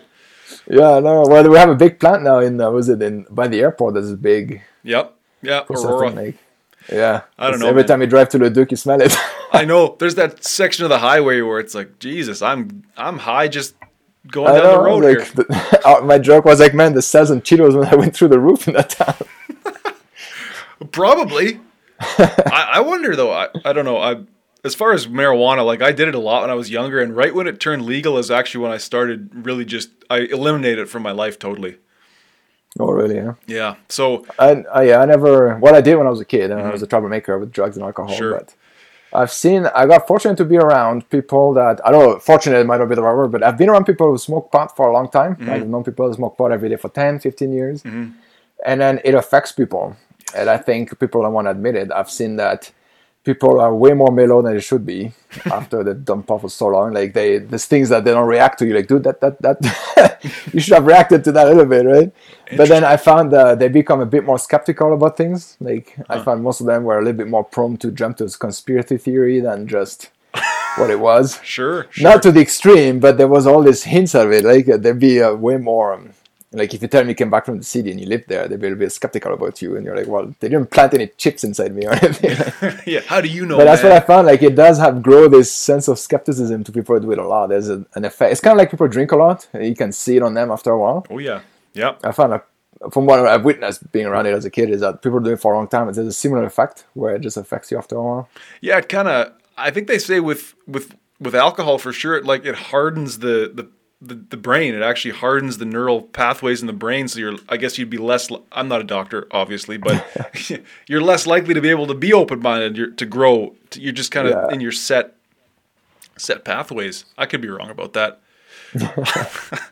I guess pop makes you too much open-minded. I don't know. yeah yeah maybe it's di- yeah it's the opposite there uh, Maybe it's a little too much. Like okay, take it, take it back a notch. yeah and this is when we're growing tomatoes in our dressers but you know some good ideas some good ideas Tell that to someone it. ten years ago. Yeah, yeah, yeah, yeah. I don't know. I I definitely like I said, like you said too, I did it when I was younger, and I wonder if maybe, I wonder if maybe there that wasn't a bad idea. You know, when the brain was still developing. Yeah, to expose it to drugs right away. Yeah. I don't know. Yeah. I don't know. I don't know. I haven't either. done it since because I don't know. I like having a clear mind. So Me too. Absolutely. Absolutely. So, uh, I put out that post on Instagram a few weeks ago looking for someone to discuss systemic racism. yes, Yeah, and I've had some. I did one. I did a couple episodes, I guess, touching on that. It's been enlightening for sure. I guess I was surprised. Well, I didn't know you at all, so maybe I shouldn't have been surprised. But you, you, you came out to me and you're like, if you want to talk about it, you let's talk about it. So, I guess I'm curious. You see that post and you reach out to me and you you you put yourself out there. Is there is there a reason for that? Was there personal experience or is Uh, well, I've been learning through all the people I've been meeting about um, like the massive discrimination is happening, right? And how we don't see it. And so that's kind of why I reached out because I through this uh, women organization, I got to talk to women. I talked about a little bit about what they see and the experience they have in the workplace.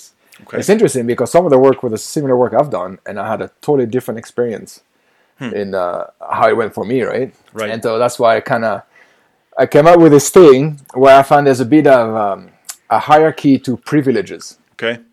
So, for example, I don't know if that's going to be good in your podcast, but I found like in Canada, I feel like, for example, a white male with no accent, you're you have maximum chance of getting the best treatment everywhere you go, right? So you have one the most privileged. So you walk in a business, people will treat you. Yeah, the chance of being treated better is increased, right? Doesn't mean you're gonna not gonna deal with a jerk or anything. Yeah. Yes. But then I found that when you when you change that and you let's say like you like someone like me for example, I'm white, I'm a male, but I have an accent. I found that when I walk in places, people will greet me just fine. But then when I start speaking, more times than not, there's people that would change their attitude because like, oh, that's a French guy, right? Like, Interesting. And how And did the, how does their attitude change? Uh, it would be in a way that it's um, n- not always as friendly, but let's say the service is right down to the minimum that they have to give. Oh, jeez.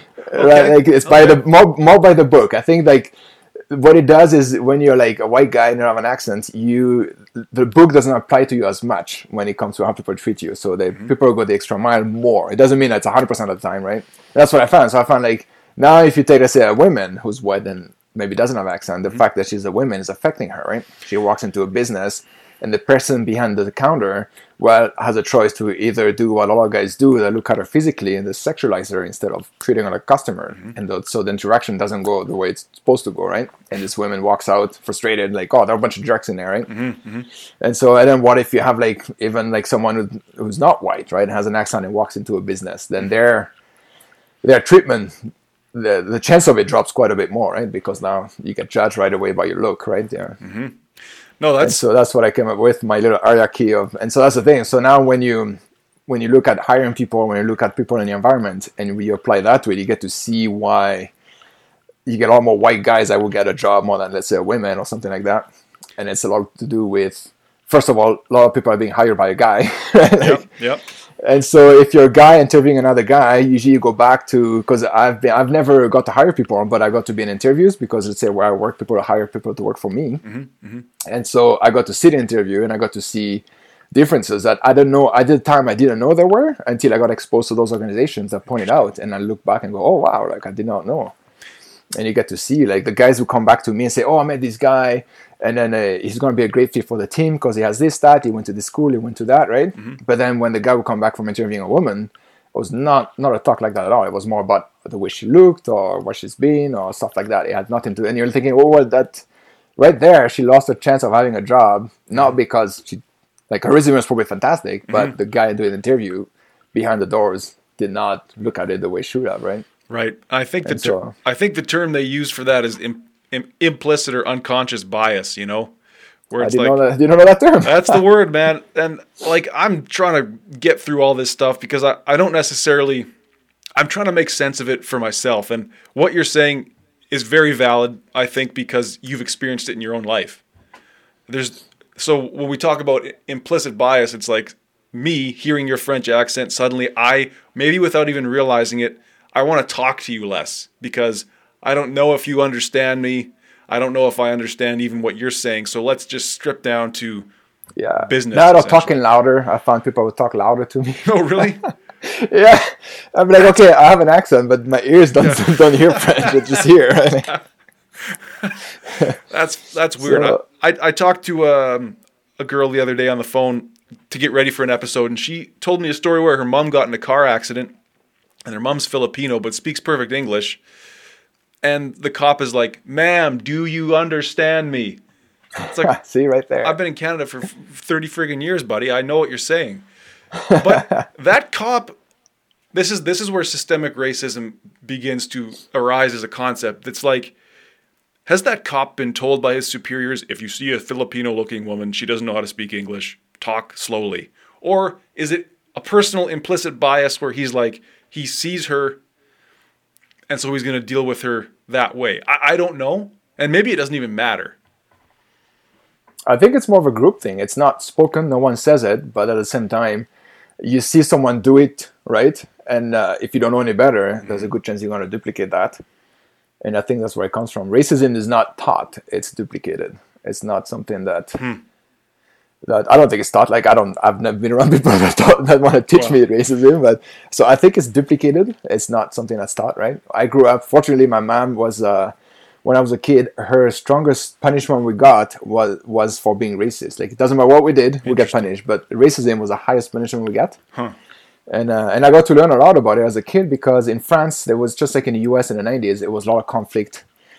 And um, when I was a kid, I remember there was this time where I was walking home and I got jumped by three kids Okay. and uh, because I and then of course it was three black kids, and they beat me up not because of me, but because I was a white guy, mm-hmm. and they were frustrated with what's going on because the news were all over, very similar to what's what happened last year, and so I got beat up, and then I remember at the end when the guy literally spat in my face and said, "It's a disgrace that you wear Martin Luther King's name," and he hmm. walked away, right? You, And that guy did not know that that would shock me because I didn't know who that guy was. I'm like, who's Martin Luther King? So I came home and instead of being even, like being racist towards those guys, mm-hmm. no, my first question to my mom, who was freaking out, I was all beat up, Right. was who's Martin Luther King?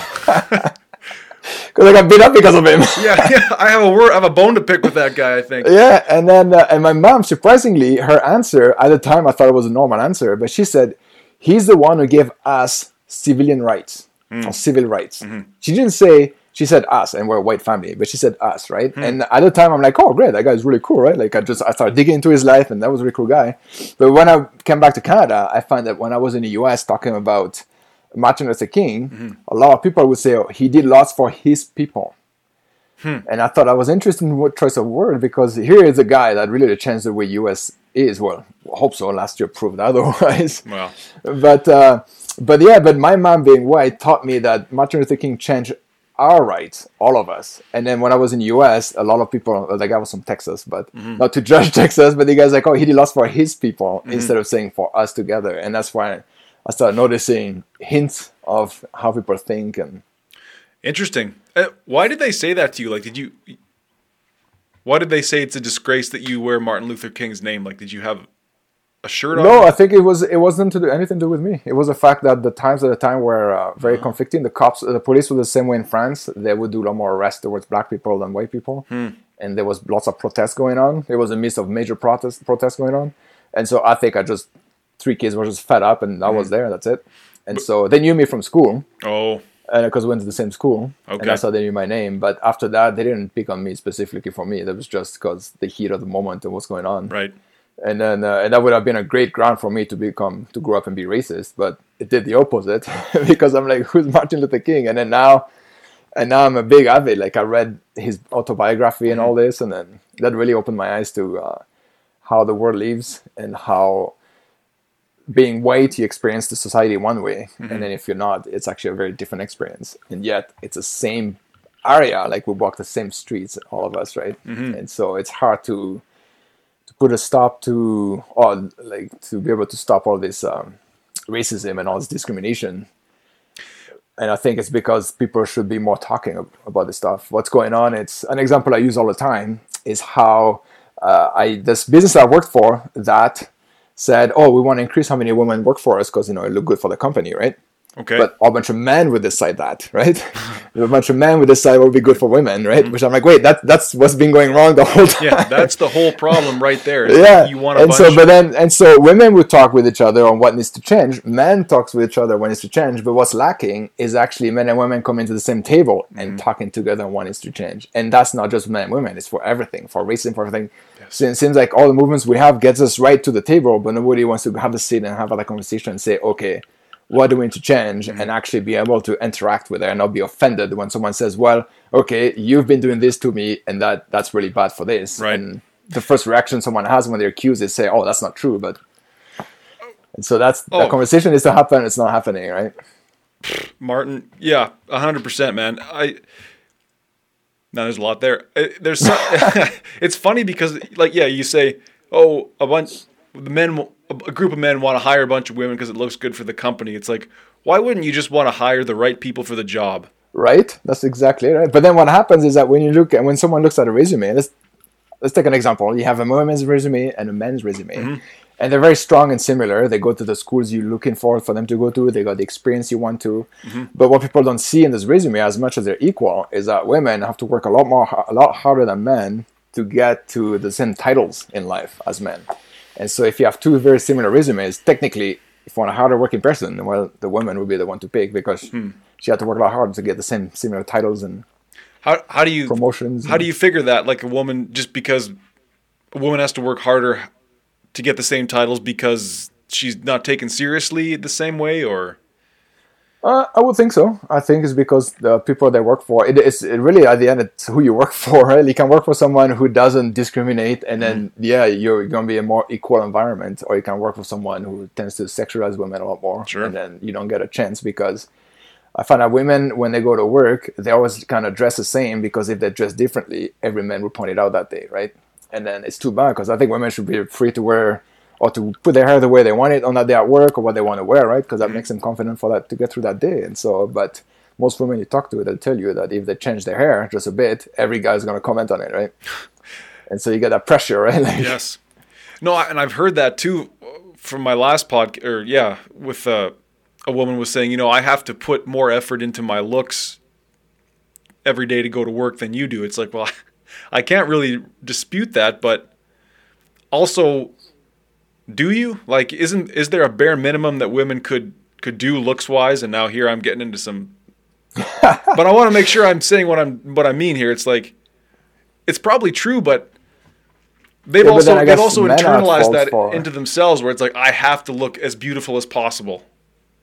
But I think men puts that pressure on, right? Like if you go to a job where you have to do that, it's probably because then the boss, the conversation should be with the environment and the boss Mm-hmm. and people in that are the influencers over there on. Right. You know, there's I a, feeling, yeah.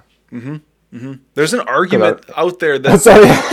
uh, this is the problem with. Zoom, man. I'm I'm yeah, no. I'm gonna start doing these in person. I think now that things seem to be easing up a little bit.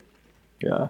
But uh, there's an argument, and I, I don't believe this, but I've heard it, and it's telling what you think that men and women, for the most part, just shouldn't work together because it's it, because of what our number one, what our sort of number one common ground between the sexes is is a sexual thing.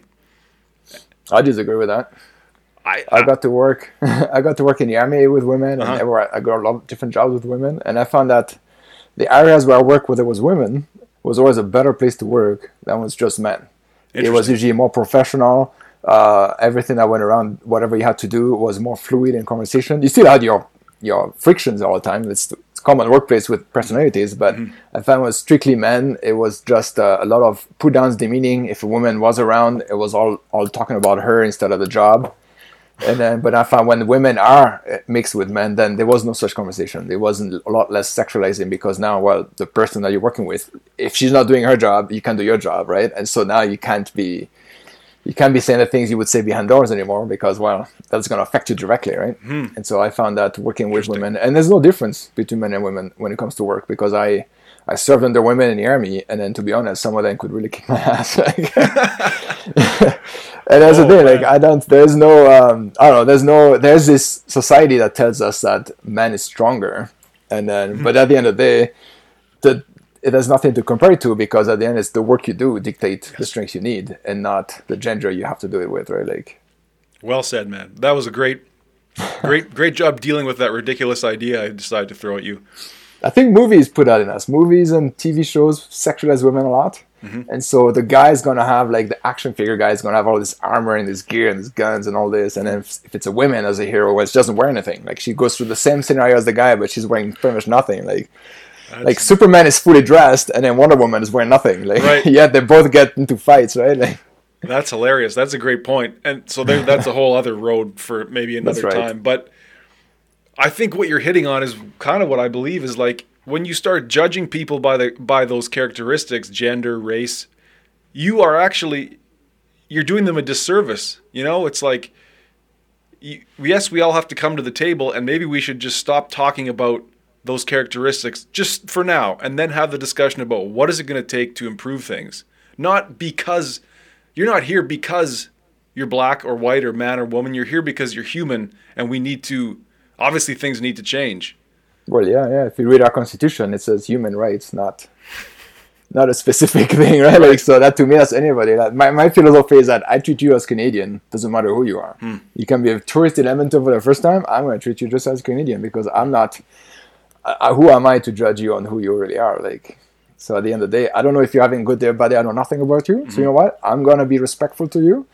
Uh, I'd love to say I, I love respect back from you, but I don't know what you're having, so I'll do that to you. If I don't get it back, then I'm not going to be offended because we all have good days, bad days, and so that's my thing. I'm going to be courteous to you, and I'll deal with you, like even if it's like going to get a coffee shop or anything. And then at the end, I don't think like it's because I know it's getting out of hand, right? You can hear a lot of the comments people say. Like the biggest one I've heard a few years ago was about Tim Hortons, and people were upset because they'd hire people from the Philippines to work at Tim Hortons. And my comeback to that was, well, do you want to work at Tim Hortons? Right. Right. Most of them said no. I'm like, well, if you don't want to work there, someone has to work there. Who's going to make your coffee? So yeah. What the hell's the problem? yeah, like the thing is, like at the end, you still have to work stuff. Like its jobs are not going away. So if you're gonna mm-hmm. be racist towards someone doing that job, then why, why don't you do it then, right? Like, Yeah. then most people don't want to do that, and so there you have, then you bust racism right there. nice job. Yeah, I. You know what's funny is we, we're having this conversation, and okay, sure, it's not lost on me. It's it's two white guys. You know, you Yeah. want to, you know, like you say, you may have one more as you know they use the term intersectionality. So you you have that accent, you have that uh, non non Anglo identity that maybe gives you an extra bit of trouble from time to time, more so than I have. Even though I, I don't think I'm that great of a speaker, my I have no accent. but when you start to dig down, and we've been talking for over an hour now, and we're getting to the sort of the personal and the, and the nuances of everything, it's like people are generally pretty reasonable if they just get the time to fully think it out. But oh yeah, I agree. I agree with that. Yeah. and so with Twitter or social media generally, or or the news media, all the ideas have to get compacted into small bites, and it's easier. Well, yeah, like 140 characters, right? And so Isn't now you ridiculous? have to be, yeah. So now you can no longer expand an idea, but you have to get just the core of it, and mm-hmm. that's usually pretty extreme, right? Whatever you're saying, even though I'm sure the intention originally wasn't there, mm-hmm. but if you're gonna do that, then at the end, intention is there because you're shrinking it to just that, right? Right, right, So, and that's where it ties back to me and saying that businesses can do a big help because let's say you and I run businesses and we're hoping to grow and hire people and all this. Mm-hmm. And because of our understanding of things now, then they can help us when we hire people to actually hire properly and to be able to pass on this kind of understanding and learn from the people we hire and make it a better workplace. And that seeps into people's lives because then people that work for you, they go home every day, right? Mm-hmm. And so that slowly spreads into the into the community. And so that's the way I look at businesses. It's a good way to to be able to pass on all of this and mm-hmm. but it's a two-edged sword you do it for good or bad right Well, that's that's kind of well, that's the thing is small businesses can do that, right? My feeling is like changing the world, changing global, out of the question, not going to happen. But we can help the neighborhood, so to speak. You know, you and I could That's build right. our businesses and employ a few people, maybe, and and and improve our communities. Do you have a sense of what what it might take to make some larger scale changes to, to these problems, or or or do you uh, are you more with that just micro, smaller, immediate changes? well i think the small one eventually would topple into the bigger ones because Sure. then you get like look right now edmonton is becoming a small hub of like the new silicon valley. You get so many investments and tech companies coming in nowadays. Hmm. And so hopefully people get to grow up with that mentality and culture and then grow to a billion dollar company but somehow keep that. I guess that's the key right? And i'm a big fan of uh, richard branson Okay. he's not perfect but he does try to put into all the business he owns that kind of thinking and so that kind of um, Mm-hmm. so it's really good. It's very liberal. People paid him as liberal because he's doing all that. Right. But that's what he's trying to do, and so um, I I think it's a good thing. I don't know how the in depth how much he does it. So if someone out there is like, "Oh, it's not true," he hates people. like, oh, great. But but from what I've read from him and what I've seen him do, that's what I saw that he's really trying to not just run a business to make a profit, but to also make a difference. And so it's kind of cool to see that someone like him was like way up there in the business world to actually think about that. So Right, no doubt. And he would have started that company from the ground up, right? uh, at the beginning, yeah. Nowadays he buys them out. Sure. But, yeah. uh, right. because he owns like over a thousand businesses now Does he really? companies. But I haven't heard That's what he does. guy He- lately. It's all about Elon No? these days. Yeah, well, yeah, it's uh, you know it's new and flashy, right? Right. because what's his name? Uh, Richard Branson managed to send a rocket in space using uh, helium and uh, rubber as a fuel. Really. Everybody made fun of him, but it worked. so now he's actually, and then he's recycling his old 747s as launch platforms. So now he hooks up a big rocket to a 747, Okay. flies it in the sky to 55,000 feet, and then he launches the rocket from there. So it cost, it burns barely any fuel to get to space because you're almost there. And Huh. it cost them, I think it cost a million dollars to get like a dozen satellites into space instead of billions. Huh. So And right, isn't that crazy? Like, wow, That's ah, this guy's been doing that, and everyone is trying to launch big rockets, and he's using a 747 to get. He's got a bunch of talents in space right now. Because oh, so a 747 just on regular jet fuel will get up to 55,000 feet, and then the rocket launches off of that. That's right. It's attached to the wings, like just like a rocket of a, of a fighter jet, just bigger on the wing in between the engines. You got to Google it. It's priceless. That and then it bizarre. drops and launch into the space. My God. And they got people into space that way too. They're looking to uh, start a business where you can pay a ticket Right. and they put you into a thing. So the airplane gets you at 55,000 feet and the shuttle drops and then launches into space. And so they're making, they got two tests going that went very successfully. Okay. And so now they're making a shuttle that can actually seat passengers in it. And so you can pay and go to space. Hey, so would you do it if you had the money? Would you go to space? Probably, yeah. Yeah. I mean, like I've been skydiving and stuff before. Oh, so Oh, you have? I would prob- yeah. Right on. So I would do this kind of stuff. My Would wife would not appreciate it because she doesn't like when I do that. No, you're putting everything at risk when you go jumping out of planes like that. yeah, but you know, it's Would you it was fun. would you live on Mars? Would you go and be like colonize Mars? No, No. no, that'd be too restrictive because all the things you have to do. I like to open the front door and just walk out. Yeah, fair enough. Fair enough. Not, you're not quite as free on Mars, I guess, until they terraform it or whatever. I guess. Yeah, Yeah. we'll see how that goes. No doubt. Martin, let's wrap it up. Uh, how can people get in touch with you if they want to hire you or see your work? Oh, it's pretty easy. Just reach to me on either Facebook, Instagram, DroneBuzz, or just say Martin at dronebuzz.ca, and then you'll get get to me right away that way. Beautiful. Martin at dronebuzz.ca. Thanks for your time, Martin. That was awesome. Well, thank you, Patrick. Thank you very much for the opportunity. Thank you for listening to the North Bank Media Podcast. If you enjoy this conversation, please subscribe on YouTube and give us a like. If you're listening on Apple Podcasts, please subscribe as well and leave a five star review. Also, please feel free to share these conversations with friends, family, colleagues, coworkers on any platform.